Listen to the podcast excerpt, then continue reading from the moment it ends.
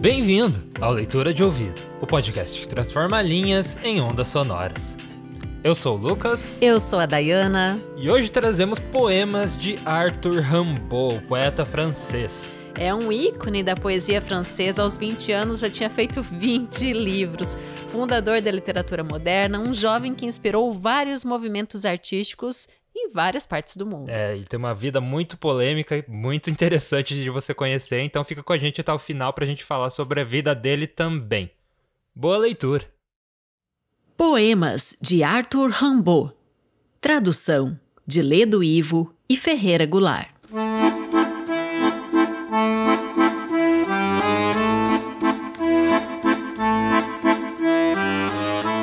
Manhã não tive eu uma vez uma juventude amável, heróica, fabulosa, para ser escrita em folhas de ouro, sorte a valer. Porque crime, porque erro, merecia fraqueza atual? Vós que achais que animais dão soluços de dor, que doentes desesperam, que mortos têm pesadelos, tratai de narrar minha queda a meu sono. Quanto a mim, posso explicar-me tanto quanto o mendigo com os seus contínuos, Pater e Ave Maria. Não sei mais falar. Contudo, creio ter terminado hoje a narração de minha temporada no inferno. Era realmente o inferno, o antigo, aquele cujas portas o Filho do Homem abriu no mesmo deserto, a mesma noite, meus olhos cansados sempre despertam sobre a estrela de prata, sempre. Sem que se emocionem os reis da vida, os três magos, o coração, a alma, o espírito. Quando iremos, além das praias e dos montes, saudar o nascimento do trabalho novo, a sabedoria nova, a fuga dos tiranos e dos demônios, o fim da superstição, adorar os primeiros, os primeiros, o Natal sobre a terra, o canto dos céus, a marcha dos povos. Escravos, não amaldiçoemos a vida.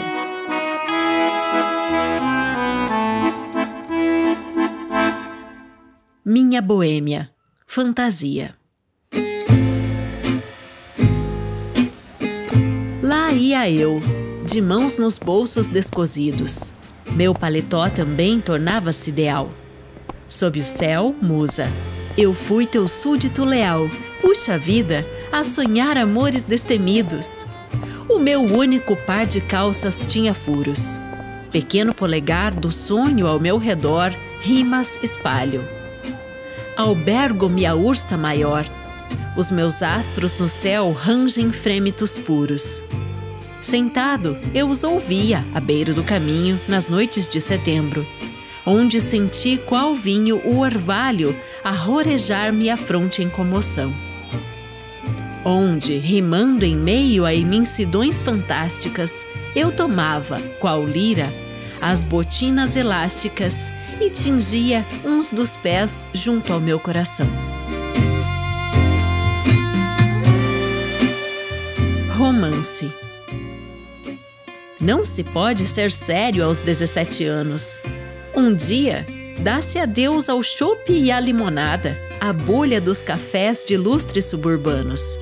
E vai-se sob a verde aléia de uma estrada. O quente odor da tilha à tarde quente invade, tão puro e doce é o ar que a pálpebra se arqueja de vozes prenhe o vento, ao pé vê-se a cidade, tem perfumes de vinha e cheiros de cerveja. Eis que então se percebe uma pequena tira de azul escuro em meio à ramaria franca, picotada por uma estrela má que expira em doce tremular, muito pequena e branca. Noite estival, a idade, a gente se inebria, a seiva sobe em nós como um champanhe inquieto, divaga-se. E no lábio um beijo se anuncia a palpitar ali como um pequeno inseto. O peito robinsona em clima de romance, quando, na palidez da luz de um poste, vai passando uma gentil mocinha, mas no alcance do colarinho duro e assustador do pai. E como está te achando imensamente alheio? Fazendo estrepitar as pequenas botinas, ele se vira, alerta, em rápido meneio. Em teus lábios, então, soluçam cavatinas. Estás apaixonado até o mês de agosto, fisgado. Ela, com teus sonetos, se diverte. Os amigos se vão, és tipo de mau gosto. Um dia, a amada enfim se digna de escrever-te. Nesse dia, ah, meu Deus, com teus ares ufanos, regressas aos cafés, ao chope, à limonada. Não se pode ser sério aos 17 anos, quando a tilha perfuma as aleias da estrada.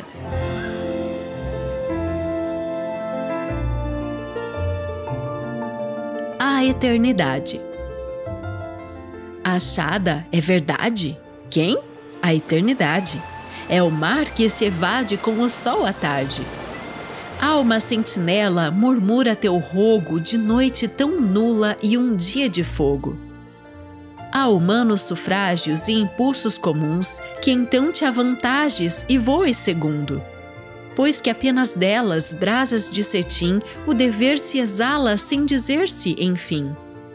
Nada de esperança e nenhum orietor Ciência e impaciência, só o suplício é certo. Achada é verdade? Quem? A eternidade. É o mar que se evade com o sol à tarde. Canção da mais alta torre. Inútil beleza, a tudo rendida, por delicadeza perdi minha vida. Ah, que venha um instante que as almas encante. Eu me digo, Cessa que ninguém te veja, e sem promessa do que quer que seja. Não te impeça nada, excelsa morada. De tanta paciência para sempre esqueço. Temor e dolência aos céus ofereço, e a sede sem peias me escurece as veias. Assim esquecidas vão-se as primaveras, plenas e floridas, de incenso e de eras sob as notas foscas de cem feias moscas. Ah, mil viuvezas da alma que chora e só tem tristezas de Nossa Senhora. Alguém oraria a Virgem Maria? Inútil beleza, a tudo rendida por delicadeza, perdi minha vida. Ah, que venha um instante, que as almas encante. Vogais A, negro. E, branco. I, rubro. U, verde o azul. Vogais. Ainda desvendareis teus mistérios latentes. Ah, velado voar de moscas reluzentes que zumbem ao redor dos ocres lodaçais. E, nívea candidez de tendas areais, lanças de gelo, reis brancos, flores trementes. E, Escarro carmim, rubis a rir nos dentes da ira ou da ilusão em tristes bacanais. U, curvas vibrações verdes dos oceanos, paz de verduras, paz dos pastos, paz dos anos que as rugas vão urdindo entre brumas e escolhos. O supremo clamor cheio de estranhos versos, silêncio assombrados de anjos e universos. Ó, oh, ômega, o sol violeta dos seus olhos. Os corvos. Senhor, quando os campos são frios e nos povoados desnudos os longos ângelos são mudos, sobre os arvoredos vazios fazei descer dos céus preciosos os caros corvos deliciosos. Hoste estranha de gritos secos, ventos frios varrem nossos ninhos. Vós, ao longo dos rios maninhos, sobre os calvários e seus becos, sobre as fossas, sobre os canais, dispersai-vos e ali restais. Aos milhares nos campos ermos, onde há mortos recém-sepultos, girai no inverno vossos vultos para cada um de nós nos vermos. Sede a consciência que nos leva, ó funerais aves das trevas. Mas, anjos do ar, no alto da fronde, mastros sem fim que os céus encantam, deixai os pássaros que cantam, aos que no breu do bosque esconde, lá onde o escuro é mais escuro, uma derrota sem futuro. A estrela chorou rosa. A estrela chorou rosa ao céu de tua orelha. O infinito rolou branco da nuca aos rins. O mar perolou ruivo em tua teta vermelha. E o homem sangrou negro o altar dos teus quadris. No Cabaré Verde, às cinco da tarde, oito dias de estrada, as botas esfoladas de tanto caminhar. Em Charleroi, desvio. Entro no Cabaré Verde, peço torradas na manteiga e presunto, que não seja frio. Despreocupado, estiro as pernas sobre a mesa, verde e me esqueço a olhar os temas primitivos sobre a tapeçaria. Adorável surpresa, a garota de enormes tetas, olhos vivos. Essa não há de ser um beijo que a afugente. Rindo, vem me trazer meu pedido numa bandeja multicor, pão com presunto quente. Presunto rosa e branco, aromado de um dente de alho, e o chope bem gelado, boa espuma, que uma réstia de sol doura tardiamente.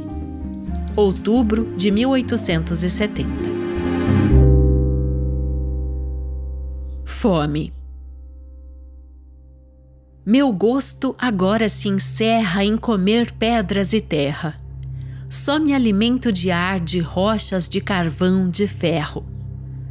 Pastai o prado de feno, ó fomes minhas. Chamai o gaio veneno das campainhas. Comei o cascalho que seja das velhas pedras de igreja. Seixos de antigos dilúvios, pão semeado em vales turvos uiva o lodo na folhagem, cuspindo a bela plumagem das aves de seu repasto. É assim que me desgasto. As hortaliças, as frutas, esperam só a colheita. Mas o aranhão da era não come senão violetas. Que eu adormeça, que eu arda nas aras de Salomão. Na ferrugem escorre a cauda e se mistura ao cedrão. Enfim, ó ventura, ó razão, Afastei do céu o azul que é negro e vivi centelha de ouro dessa luz natureza.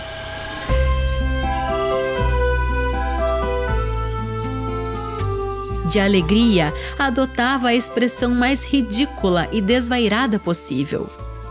Achada é verdade? Quem? A eternidade? É o mar que o sol invade Observa, minha alma eterna, o teu voto seja noite só, torre o dia em chama. Que então te avantages a humanos sufrágios, a impulsos comuns, tu voas como os. Esperança ausente, nada de orietor, ciência, paciência, só o suplício é certo. O amanhã não vem. Brasas de cetim. Deves o ardor ao dever doar Achada é verdade?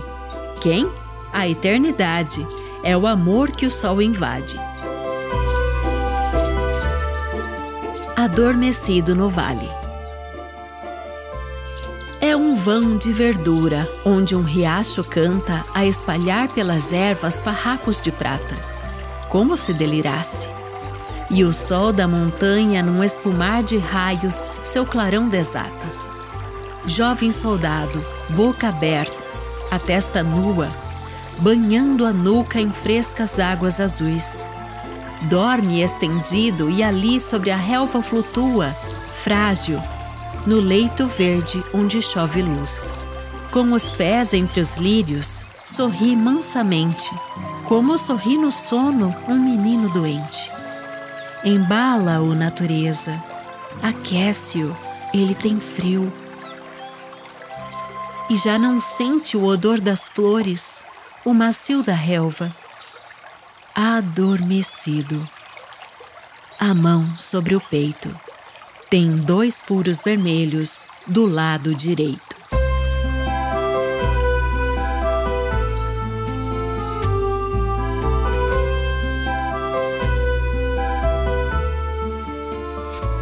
E esses foram alguns poemas de Arthur Rimbaud. Os principais poemas que a gente escuta ou pesquisa sobre ele são esses que a gente trouxe aqui neste episódio. E como a gente sabe que sempre existe aquela necessidade de classificar, né? Dentro da literatura, encontrei tanta coisa sobre ele, que ele é precursor do surrealismo, que ele é fundador da literatura moderna, que ele também introduz o simbolismo, e aqui a gente vai falar dos autores brasileiros influenciados por ele, classificados como simbolistas. Tem muita coisa, Lucas, no entorno de Arthur Rimbaud, que morreu com 37 anos, bem jovem, mas fez muita coisa. Sim, ele morreu de câncer no joelho, inclusive, muito curioso. E, e ele teve também, é, assim como a obra literária dele, né, é famosa, eu acho que também a vida dele contribuiu muito para a fama que ele construiu, né, que era uma vida muito boêmia, muito polêmica, né, ele, cheio de casos e ele vivia essa vida muito intensa. Verdade. Um deles é um outro autor é poeta também deste mesmo período francês, né, que são é um quarteto ali que a gente figura entre os principais autores europeus dessa fase literária, que é o Baudelaire, o Mallarmé, o Verlaine e o Rimbaud. E o Rimbaud e o Verlaine tinham uma relação que inclusive virou filme e o Rimbaud era estrelado pelo Leonardo DiCaprio. É, esse filme aí mostra a relação deles. Pelo jeito é aquele filme, aqueles filmes bem românticos do início do ali de 2000, né? Acho Ele que tá é bem jovem, né? Pós-Titanic né? ali, o, o, Leonardo DiCaprio fazendo um papel bem de romântico, assim. É, mas acho que o, o, caso dos dois ali também, como, a gente, como eu comentei antes ali, foi uma das coisas que é, fez ele ficar tão famoso, né? Fez ele, é porque todo mundo quando vai falar do, do, desses dois poetas falam, né? É impossível não falar do caso que eles tinham ali. É verdade, até porque o Verlaine era mais velho e foi um grande incentivador do, do Rambo, né? Então ele chegou a largar a família e morar com o Rambo. É, se você tá curioso, pesquisa uma foto do Rambo, ele parece um piazinho. Assim, é, é, no Paraná a gente fala piazinho, tá? Então é, é um piazinho. É, ele é muito jovem assim mesmo, e, e, a maioria dos, dos poemas, né, ele escreveu ali entre 15 e 18 anos, né? Então muito cedo mesmo ele viveu tudo isso. Ele nasceu em 1854 em Charleville, na França, e morreu em 1891 aos 37 anos, desse episódio aí que o Lucas já comentou. Mas sabe que eu fiquei bem é, feliz até, a gente trouxe uma poesia com cerveja, Lucas. Você percebeu isso? É, Fala de cerveja, de bolsos descosidos. De tetas. é, a gente tem essa poesia é, que é uma característica do simbolismo, né? Essa questão de ter uma poesia, ao meu ver, assim, um pouco mais concreta, né? Porque essa linguagem, ela compreende o que há de universal é essa questão da universalidade, mas o simbolismo quer mergulhar no espírito, né? Essa instância coletiva universal, essa ideia da Sim. transcendência. É, então. Foi uma coisa que eu, é, que eu. Agora que eu tô absorvendo melhor as poesias dele, porque da, das primeiras vezes ali que eu tive contato, era, era muito assim, é, abstrato para mim, né? Tudo parecia. Até você é... ficou, o que, que eu vou fazer de arte, né? Sim, eu fiquei muito, até na hora de editar o episódio, um pouco confuso. Ah, que, que, que trilha que eu escolho aqui, que som que eu coloco, que, arte, que tipo de arte que, de capa que eu faço. Porque é realmente muito abstrato, mas assim que você começa a conhecer o autor e ver que a, a intenção da, da poesia dele é meio que tirar essa barreira, né? Entre você, ser humano, e o mundo real que te cerca, né? É uma, é uma forma meio transcendental de você atingir os seus é, sei lá, os seus sentimentos mais profundos, né? Sem usar drogas. Eu achei lindo. Me tocou demais esse episódio. É, não só porque eu tenho um, amor diferente pela língua francesa, mas eu adorei as suas escolhas, suas opções de trilha, me tocou assim bastante. Vamos pensar aqui como que a gente pode enxergar isso que a gente está falando. Então veja de um lado o mundo material, do outro o mundo espiritual. O ponto de conexão entre o mundo material e o espiritual é a tentativa dessas poesias, desse quarteto, por exemplo, que eu acabei de citar, né? Então, é, é, essa poesia, ela tenta versar nesse universo, né? Nessa conexão entre o mundo material e o mundo espiritual.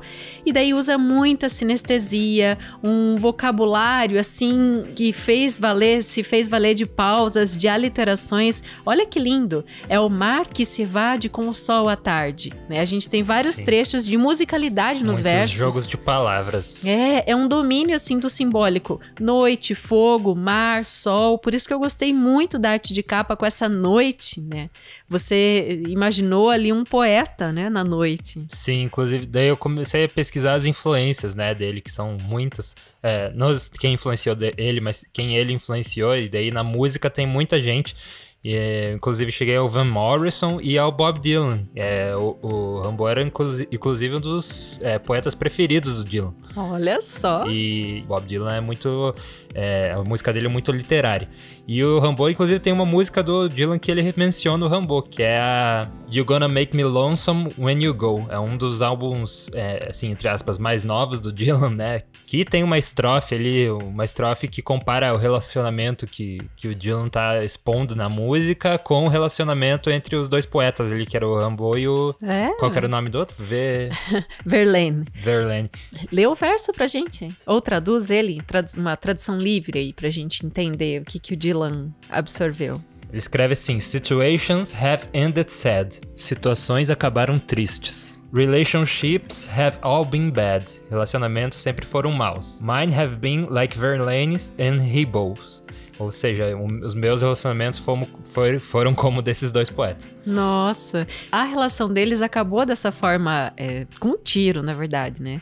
O, Verlaine deu um tiro na mão, no punho, enfim, você encontra um dos lugares Eles gostavam de uma cena, né? Eles é, faziam bastante e cena. E escandalizavam a, a, sociedade europeia, né, boêmica da época, mas fizeram Sim. muito, né? No Brasil, então, foram influenciados por ele o poeta Cruz e Souza, né, de o catarinense ali de Florianópolis, que viveu entre 1863 e 98 também, toda, toda a sua vida no século XIX, assim como Rambaud. O Alfonso de Guimarães também foi influenciado e o Augusto dos Anjos. Agora a gente pode trazer o Augusto dos Anjos aqui porque a gente precisava do Rambaud até para introduzir, né, tudo que tem de background, assim, atrás de algumas é, produções nacionais, a gente sabe que sempre houve influência europeia, né? Em uma medida, em outra medida, mas o Augusto dos Anjos é já domínio público, Lucas, ele morreu em 1914 e com certeza eu vou fazer uma seleção de poemas dele para trazer aqui. Outro poeta que gostava muito do Rambaud é o Paulo Leminski, o nosso paranaense, que ele disse assim que o jovem francês Rambaud pasmou os contemporâneos com sua precocidade poética. Acho que ele falou isso porque ele escreveu tanta coisa tão cedo, ali com, apesar de viver com 37 anos, até sei que uma época ele parou de escrever, né? Sim. E foi começou a, a trabalhar assim, ter um trabalho mais formal. Ah, vale dizer também que o Rambo ele viajou por todo, por muitos lugares, né? Por três continentes ali em volta Inclusive da Europa. a pé em uma parte dessas viagens. Sim, preferencialmente a Ele pé. Ele era mochileiro, né? Gostava de, de pôr a mochila nas costas. Foi e... parar na África e daí até lá teve relacionamentos e tudo mais, depois voltou. Mas eles continuou e continuou viajando depois, é, numa das viagens dele ali, quando ele já tava mal, que daí descobriram esse lance do joelho ali dele, que tinha um câncer. É, eu fico bem impressionada, Lucas, toda vez que a gente se depara com a teoria, né, enfim, os teóricos nos falando assim, é, fulano era muito jovem e influenciou toda uma época. Porque eu fico olhando como que o adolescente é visto hoje, sabe? Acho que isso é, nos deve provocar um debate. Porque aos 15 anos, o Rambo já tinha ganhado vários prêmios de poesia escritas em latim. E com 15, imagina com 15 anos ganhar prêmios é, poesias ali com essa língua, né, toda diferente, toda lapidada, que na época já era uma língua morta também, né? A gente tem o latim para determinados momentos da nossa vida, tipo linguagem jurídica, linguagem religiosa, que ainda é usado nessa época. E depois ele escreveu muito poesias na sua língua natal, que é o francês, né? Sim, vale dizer que esses poetas, né, muitos deles viveram uma vida pobre, assim, inclusive o Rambaud viveu essa vida de escritor, assim, meio é, sem recurso, né?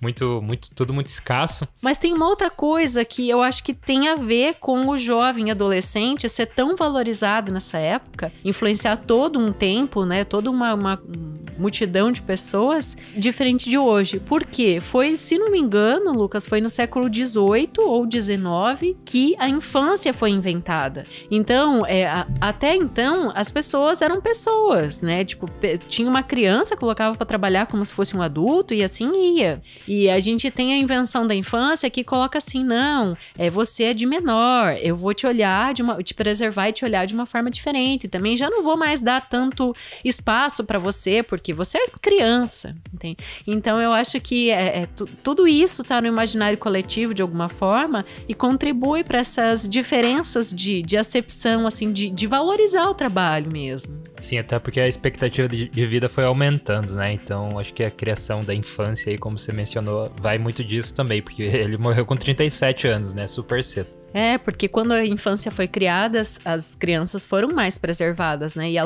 longevidade vem também a partir disso. Citar aqui dois dos livros dele mais conhecidos, né? Ele, como a gente comentou, ele fez uns 20 ao longo de uns 20 anos, né? Até os 20 anos da, de vida. Mas é Iluminações, é um livro de poesias, e Uma Temporada no Inferno, que é um livro de poemas em prosa, que é de 1873 também. Esse aqui é bem conhecido. Entre os que a gente escolheu, eu optei por começar com um poema em prosa que se chama Manhã.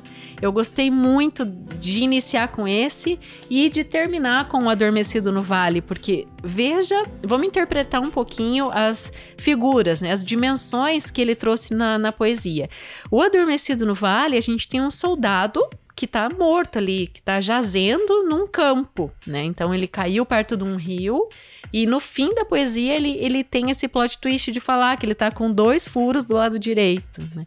Mas tem toda uma questão é, transcendental ali de como ele tá é, curtindo, entre aspas, né? Ou a natureza tá, tá curtindo com ele, ou ele tá curtindo com a natureza. Não sei como que você interpretou, Lucas, mas eu achei bem impactante. Eu vi como isso, né? Que às vezes você não gosta de de encarar, mas é aquela coisa que tem a sua beleza é, mesmo que seja negra, né, tem essa beleza. É, e tem também a afirmação em algumas poesias é que não se pode ser sério aos 17 anos. Então ele, ele tinha plena consciência, né, do, do universo que ele estava, da vida que ele levava, tudo isso é muito legal. E quero afirmar aqui que dos poemas que eu mais gostei foi Vogais. Eu adorei Vogais. Eu gostei do último mais.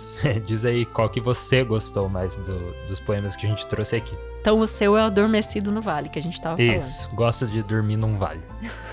Então vamos lá para os nossos apoiadores do Leitura de Ouvido. Se você quer apoiar nosso podcast, entre em apoia.se barra leitura de ouvido para nos ajudar a continuar fazendo esse trabalho aqui e melhorando cada vez mais. São eles. Sérgio Rico da Luz. Anderson Luiz Fernandes, Bibiana Dana, Bruno Guedes com Grupo Danco, Cristiana Bastos Cota, Cláudia Lubi, Letícia Lemos Gritti, Raimundo Gabino dos Santos, Rosângela Marquese e Zenilda Ribeiro. Muito obrigado pelo apoio de vocês. Se você quer fazer, também entra lá, apoia.se barra leitura de ouvido. Espero que você tenha curtido esse episódio assim como a gente. Boa leitura e até a como próxima semana. Como é que semana. fala tchau em espanhol? Em espanhol não, em francês. Au revoir! Au revoir.